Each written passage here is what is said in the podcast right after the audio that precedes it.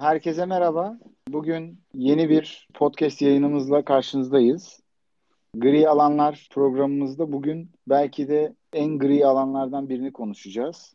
Sağlık verileri, kişisel veriler ve hepimizin gündemi olan koronavirüsü, COVID-19 ve sağlık verileri ve sağlık hukuku alanında uzun süredir çalışan avukat Çağrı Şükrü Uluslu bizimle beraber. Merhaba Çağrı. Merhaba Burak. Ee, nasılsın, iyi misin? Nasıl geçiyor ev günleri? İyidir. İşte evde kal dedik. Biz de evde kaldık. Ve böyle programı da evde yapmak e, benim için de bir tecrübe oldu. Demek ki dışarı çıkmadan da hayat devam ediyor.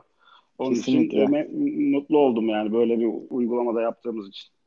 Kesinlikle. İleride hani bu podcast'imizi merak edip dinleyenler olursa bu podcast'i korona e, virüsünün salgınının yayıldığı günlerde yaptığımızı Ondan sonra ve evde kal anonsuyla hepimizin evde kalıp bütün işlerimizi evden yapmaya çalıştığımızı tarihe not düşüyorum bu podcastle beraber. Evet, bizim de içinde güzel bir anı olur. Evet kesinlikle.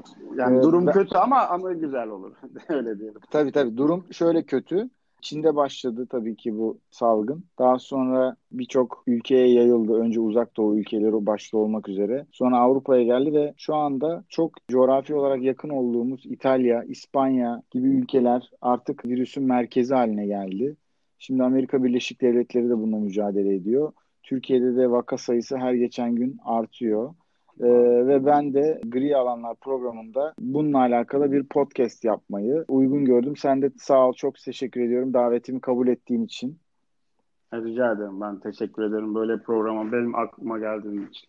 O zaman öncelikle seni bir tanıyalım. Yani nasıl bir background'un var? Bize bir küçük bir kısaca anlatır mısın kendine? Tabii avukat Çağrı Şükrü Uluslu ben. İstanbul Kadir Has Üniversitesi'nde lisansımı tamamladım.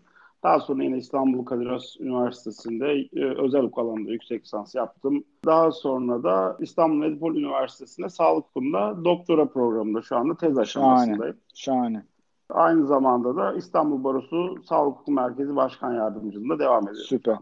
Şahane. Ee, ben de eminim ki bu podcast sırasında senden çok şey öğreneceğiz. Ben her zaman programlara davet ettiğimiz bu üstadlarımız, e, meslektaşlarımızdan program sırasında çok ciddi bilgiler ediniyorum. Eminim dinleyiciler de bir o kadar bilgileneceklerdir. Şimdi yani biz bu virüs meselesini sabahtan akşama kadar konuşsak herhalde bitmez. Değil mi? Kesinlikle. Zaten bütün hangi kanal açsan, hangi programı açsan sabahtan akşama kadar bunu konuşuyorlar. E, işin psikolojik etkileri, işin tıbbi etkileri, işin ekonomik etkileri vesaire konuşulurken evet. tabii ki biz de kendi konumuz olarak işin kişisel veriler hususundaki etkilerini konuşacağız. Benim e, önümde birkaç tane notum var. E, ama öncelikle yani her şeyin başında konumuz sağlık verileri değil mi? Ve evet, bu kesinlikle. KVKK özelinde sağlık verileri zaten normal hayatta da e, gündelik hayatta işleniyordu bir şekilde işverenler işliyordu. E, bu işi yapan merkezler, hastaneler, e, hekimler işliyordu. Fakat onlar belli bir kanuni çerçevede yapılıyordu ama şu anda sanki biraz ekstrem bir durum var. Ondan dolayı öncelikle bir sağlık verileri ne anlama geliyor? Bize bir böyle bir KVKK açısından değerlendirebilir misin?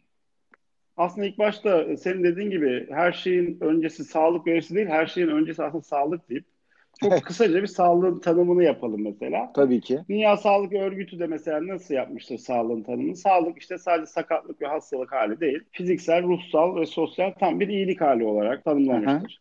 İşte bu kapsamda baktığımız zaman da bize sağlık verisini işte kişinin fiziksel ve ruhsal sağlığına ilişkin her türlü bilgiyle kişinin sağlık hizmeti e, sunucu sırasında kişiyle alakalı elde edilen tüm verilerine sağlık verisi diyebiliriz. Evet. Yani bu kapsamda hani sağlık e, tanımından yola çıkarak e, sağlık verisini tanımlamamız daha isabetli olacaktır o şekilde. Ve kanunumuzda da zaten yani KVKK açısından sağlık verileri tanımlanmış değil. Ondan dolayı böyle bir tanımlama yapmak gayet güzel oldu evet. bence. Zaten tüm baktığımız zaman sağlık tanımıyla alakalı her atıf genellikle Dünya Sağlık Örgütü'ne yapılmış. Güzel Hı-hı. bir tanım yapmış. Doğru. Yani o yüzden hani e, ben de mümkün olduğunca bu tanımı kullanmayı seviyorum. Peki bu sağlık verilerini bizim KVKK'da 6. maddede özel nitelikli kişisel veriler sıfatında sayılmış verilerden evet. bir tanesi. Çok normal hayatta yani normal hayatta derken şu anda pandemiyle boğuşan bir dünya olduğu için normal hayat diyorum. Ee, yoksa hala hayatlarımız normal bir şekilde devam ediyor. Hayat devam ediyor değil mi? Doğru. Evet hayat devam ediyor ama mesela KVKK'nın 6. maddesinde bu özel nitelikli kişisel verilerden bir tanesi olarak sayılmış ve sonraki 3. E, fıkrasında da bir istisnaya tabi tutulmuş. Bu da sağlık ve cinsel hayata ilişkin kişisel veriler ancak kamu sağlığının korunması, koruyucu hekimlik, tıbbi teşhis, tedavi, bakım hizmetlerinin yürütülmesi, sağlık hizmetleriyle finansmanın planlanması ve yönetimi amacıyla sır saklama yükümlülüğü altında bulunan kişiler ve yetkili kurum ve kuruluşlar tarafından ilginin açık rızası ağlanmaksızın işlenebilir. Şimdi burada çok önemli bir maddenin içerisinde çok önemli bir kelime var. Sır saklama yükümlülüğü altında bulunan kişiler. Sen bu işle ilgilenen sağlık hukukçusu birisi olarak bu sır saklama yükümlülüğü altta bulunan kişilerden kasıt nedir? Yani bunu bir bize anlatır mısın?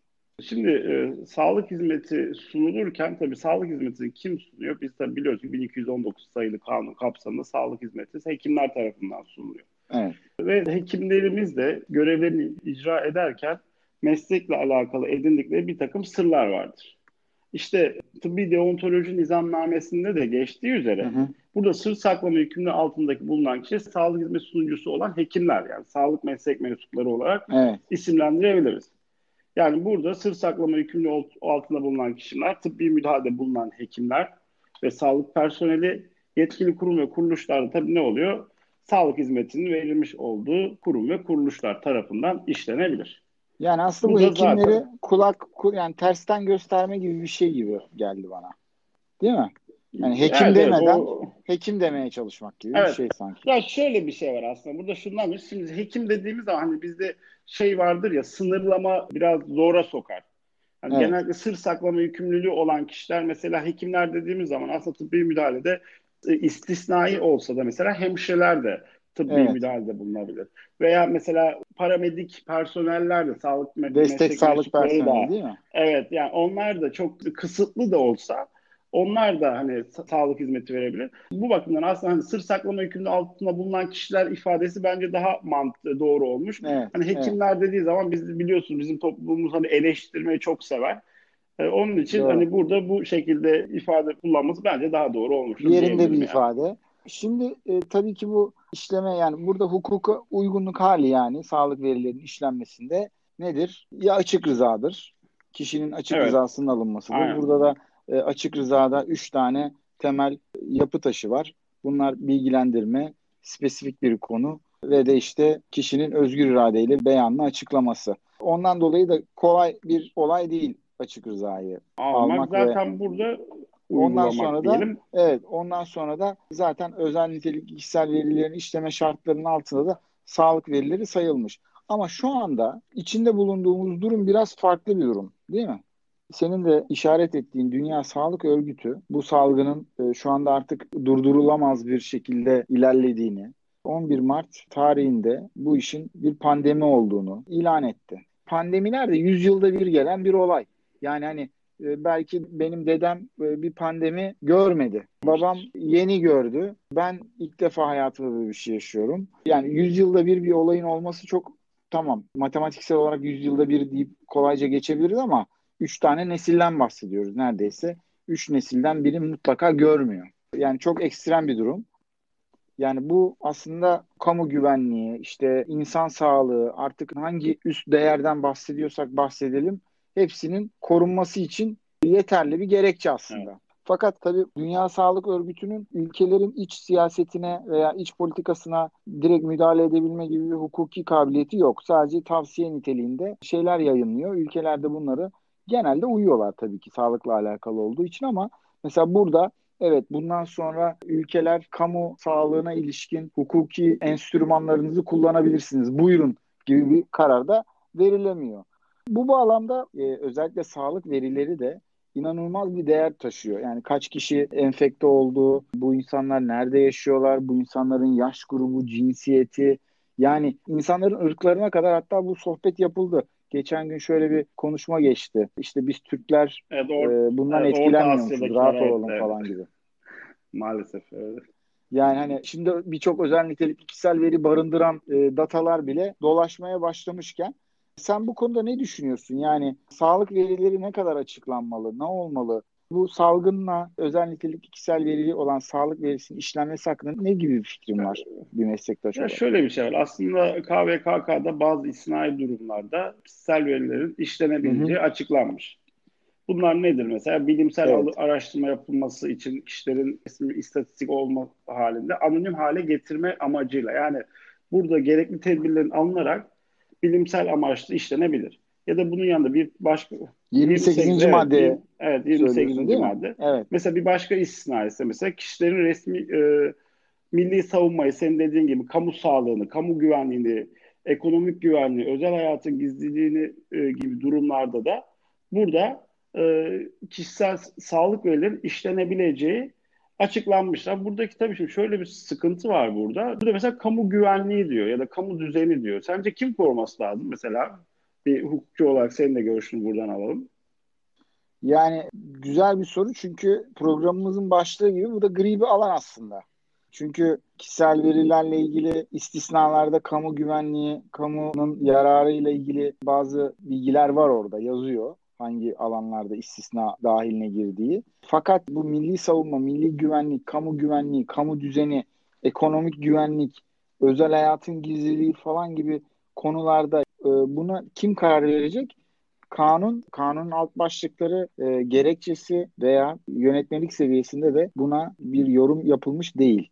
Benim şahsen şöyle bir yorumum var. Hani buna katılırsın, katılmazsın bilemiyorum ama ben burada karşılaştırmalı bir şekilde mesela patentlerde kullanılan bir kamu yararı hususu var. Yani bir patentin kamu yararına hizmet edeceği düşünülürse Cumhurbaşkanlığının diyorum. Çünkü eskiden bu kanun yazıldığında bakanlar kuruluydu. Ama bakanlar kurulu kalmadığı için şu anda tabii bunun karşılığı Cumhurbaşkanlığı oluyor. Yani bir üst yürütme makamının bir karar vermesi gerekiyor. Bence burada karşılaştırmalı bir şekilde bu uygulanabilir ama sonuçta kurum Adalet Bakanlığı'na bağlı. Adalet Bakanlığı bir karar verebilir belki burada. Adalet Bakanlığı'nın verdiği karar da yani Adalet Bakanlığı'nın sınırlarını aşan bir karar olur bence. Adalet Bakanlığı'nın bağlı olduğu Cumhurbaşkanlığı'nın buna karar vermesi gerektiğini düşünüyorum. Yani burada bir milli güvenlik hususu var, kamu güvenliği var, işte ekonomik güvenlik var vesaire. Biz burada verileri işlemek için herhangi bir kısıtlama uygulanmayacaktır. Madde 28 işleyecektir gibi bir kararın alınması gerektiğini düşünüyorum. Benim şahsi evet, fikrim. Bence de çok yani ben de sen aynı fikrin çok isabetli bir e, yorum yaptın şu anda e, birçok kişilerin bize işte testi pozitif çıktı, testi negatif çıktı, testi şöyle çıktı ve kanunda da bu istisna belirlenmişse buradaki bu de, senin de dediğin gibi yani programında başta olan bu gri alanı e, Cumhurbaşkanı kararnameleriyle yani şöyle bir şey yapılabilir bence. E, söz konusu pandemi durumu kapsamında kamu güvenliği, kamu düzeni, kamu sağlığı açısından kişilerin sağlık verilerinin evet. paylaşılabileceği işlenebilir. Ama burada şunu unutmamak gerekir tabii ki bu kişilerin e, verileri açıkça isim soyisim gibi değil. Gerekli tedbirlerin alınması yani senin de çok iyi bildiğin gibi maskeleme, anonim hale getirme, kimliksizleştirme gibi evet. olması lazım. Yoksa yani kamu güvenliği açısından kendi açıma söyleyeyim. Mesela Çağrı Şükrü Ulusu'nun korona COVID-19 testi pozitif çıktı şeklinde bir haber kesinlikle bence doğru değildir. Çağrı Şükrü Uluslu'da COVID-19'un pozitif çıkması bir kamu sağlığı değildir. Ama işte İstanbul'un bilmem hangi bölgesinde yaşayan insanlarda şu kadar görüldü. Orada bir anonim hale getirerek yapılması kamu sağlığına daha gerçekçi ortaya koyacağını düşünüyorum. Evet çok doğru, çok doğru. Hatta şu anda ünlü bir teknik direktör pozitif çıkmış. Evet. Kendisi zaten. Evet, orada e, tabii o da mesela istisnalardan birisi paylaş. şeydeki kanundaki hani kişi kendi Kişinin kendi, kendi aleyhine hale evet. getirebilir. Yani kimse şey diyemez buna hani sen niye söyledin diyemez. Bu Böyle kişinin kendi beyan ettikten sonra tabii ki bu tercih meselesidir. Evet. Kendi beyan et, kendi aleni hale getirdikten sonra artık hani bunların zaten haber değeri topluma mal olmuş kişiler olduğu için bunlar. Yani bunlar da kullanılıyor. Bunlar da evet. bence bir sakınca bulunmamakta. Fakat bu örneği şundan dolayı verdim. Bir yandan da yine aynı camiadan, spor camiasından olan başka bir kişi, e, isim vermeyeceğim tabii ki, ama o kişinin de mesela pozitif çıktığını biliyoruz. Ama o alenileştirmedi bu bilgiyi. Evet, burada bence yani, kesinlikle mevzuata aykırı bir durum söz konusu olabilecektir. Evet. Yani şahsa aslında burada şey düşüyor yani bu kendisi bu işin takipçisi de ileride olabilir. Olabilir. Hem e, basın tarafında hem de e, şahsi bireysel tarafta bence olabilir. Olur. Ya şimdi burada şöyle bir şey de aklımıza gelebilir. Mesela bizim hukukta çok kullandığımız üstün nitelikte kamu yararı kapsamında işte topluma mal olmuş kişilerin bilgilerinin yayılması gibi. Burada Anayasa 13 temel hak ve özgürlükler var. İşte Anayasa 26 var. Ama burada şunu belirlememiz lazım. O kişinin isim verilerek, ifşa edilerek COVID testin pozitif çıktığında bir kamu yararı var mı? Hani ya da bu dedik yani bunu hakim evet. takdir edecek. Hani bunu da yani şunu yapmamamız lazım. Ya o ünlü, o meşhur, o siyasetçi, o bilmem ne, o sporcu, o zaten topluma mal olmuş kişi onun artık verilsin gibi değil. Burada bizim için önemli olan husus kamu yararının olup olmaması. Yani bir dedikoduyu değil, gerçekten kamu yararı. Mesela bu durumda bir mahkeme söz konusu olacaksa mesela burada gri bir alan yok aslında. Burada hakim karar verecek mahkeme aşamasında. Doğru. Hani burada da öyle bir durum Doğru. var ama maalesef kanun veya yönetmelikte kamu yararını kim belirleyeceği açıkça belirlenmemiş. Bu da tam bence programımızın hem üst başlık ıı, gri alanlar alt başlık olarak da sağlık veriler için Kesinlikle. Iı, önemli bir husus diye düşünüyorum. Kesinlikle. Şimdi ben bir konuda senin fikrini mutlaka almak istiyorum. O da şu. Şimdi bir yandan da işin magazin boyutuna da değindik. Ama bazı ülkeler mesela Amerika bunu bilinen bir şey. Sağlık verilerini özellikle virüsle mücadele için çalışan veya çalışmak için istekli olan girişimci, e, şirket vesaire, kurum, kuruluş bunlara yani open source diyebileceğimiz bilgileri açtı. Yani neredeyse bütün Amerika'daki bu işten pozitif çıkan insanların ve bunların işte tedavilerinin vesairelerinin datası şu anda açık bir şekilde duruyor. Bu tabii bizim şu anda mevzu bahis konumuzun tam da göbeğinde. Fakat Amerika Birleşik Devletleri'nin de kişisel verilerle ilgili yasalaşmaya olan bakışını biliyoruz.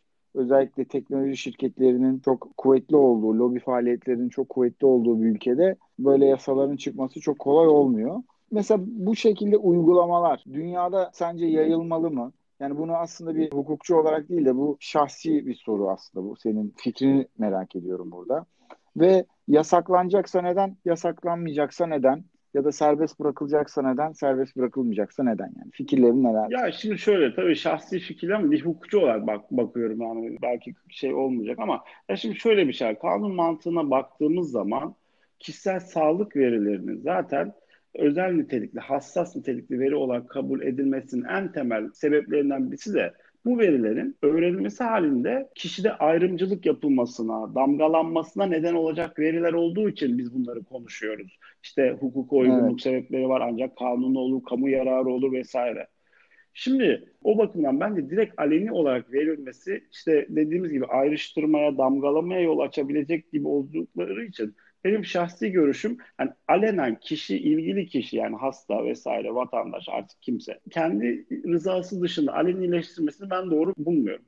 Zaten bizim hukukumuzda hı hı. böyle bir durum söz konusu değil. Hani rızası dışında ve daha demin saymış olduğumuz istisna ve kısıtlamalar haricinde bu bilgilerin açık veri olarak verilmesi mümkün değil. Ama Başka dünyadaki e, uygulamaya baktığımda ben bunu gerçekten e, toplum arasında bir ayrıştırmaya zaten hani e, hastalık nezdinde zor dönemde geçen bir insanın asosyalleştirmesiyle kendinden daha böyle kabuğuna çekilmesi gibi durum. Bu kabuğa çekilme fiziken değil bu arada. Ruhsen de önemli. Çünkü biz sağlığı da dedik yani fiziksel, ruhsal ve sosyal olarak iyilik hali diye. Hı-hı. Evet tamam şu anda evet. mantıklı olarak fiziken izole olmak çok doğru bir şey. Evet. Hani herkes bunu yapması lazım. İşte evde kal mantığı da zaten bu ama sadece fiziken değil. Bu izole olmak ruhsal ve psikolojik olduğu zaman işin şekli bence biraz daha değişir ve çok belki daha sonra hukukta yani çok konuştuğumuz bir şey vardı ya telafisi mümkün olmayan zararlara sebebiyet verebilir. Onun için ben çok doğru bulmuyorum. Söyleyeyim. Evet. Zaten Avrupa Birliği'nde biliyorsun European Data Protection Board bir açıklama yaptı. Ve dedi ki her ne kadar çok acil bir durum olsa da bu durum yine mutlaka ve mutlaka kişisel verilerin işlenmesi hususunda gerekli önlemlerin alınması ondan sonra e-privacy direktifinin başta ve GDPR'ın e, uygulanacağını, bunların bir istisna olmayacağını yani bu hususun COVID-19 hususunun bir istisna yaratmayacağını falan e, açıkladı. Yani bu Bu da önemli bir açıklama bence. Evet. Yani Avrupa'nın en azından bu konudaki fikrini ortaya koyuyor ama tabii fikri böyle olup da fiili uygulamada nasıldır onu bilemiyorum. İtalya'da yaşayan arkadaşlarımla konuşuyorum ama Onlarla tabii ki bu kişisel verilerle ilgili konuyu konuşmuyoruz. Zaten İtalya'da şu anda inanılmaz kötü bir durum evet, var. Herkes şu anda. Yani tam tam anlamıyla bir survival mode. Herkes e, sadece hayatta kalmaya odaklanmış durumda. Maalesef. Psikolojileri de çok bozuk yani. İnşallah bizim ülkemiz öyle olmaz. İnşallah. E, gerekli adımlar atılıyor gibi görünüyorum ama İnşallah halk da gerekli desteği verir bu konuda. Evet evet bugün 65 yaş üstü baktım da 410 kişinin gözaltına alındığını duydum. O da mesela çok enteresan bir şey.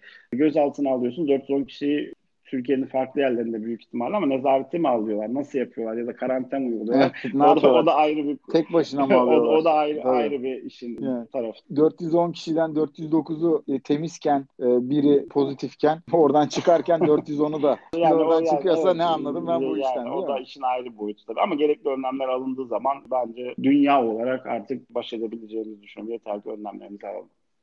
Şimdi işin tabii bir de şöyle bir tarafı var. Biz Avrupa'yı konuştuk, Amerika'yı konuştuk ama Türkiye'de de şöyle bir garip bir durum var. Aslında buna bir girizgah yaptık ama tam derinle inmedik. Şimdi biraz daha üzerinde konuşalım istiyorum. Türkiye'de tamam kişisel verilerin korunması kanunu işte özel sağlık verileriyle ilgili yönetmelikler vesaire işte kamu yararı vesaire bunları konuştuk. Fakat bir bakıyorum WhatsApp grubundan bir tane mesaj geliyor. Bir, o da sonuçta forward mesaj yani. Ha. Kimden geldiği belli değil. Kaynağı belli değil bir yerde bir şekilde virüse temas etmiş ve şu anda pozitif olan birçok kişinin ismi, soy ismi, TC kimlik numarası vesaire cinsiyeti falan böyle bir mesaj geliyor.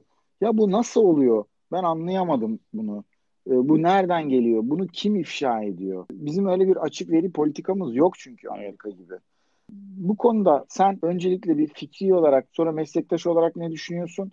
Ve en sonunda da bu konuda hukuki sorumluluklar ne olabilir? Ne olmalı yani? Vallahi, İnsanlar ne yapmalı böyle bir şey başına gelen birisi?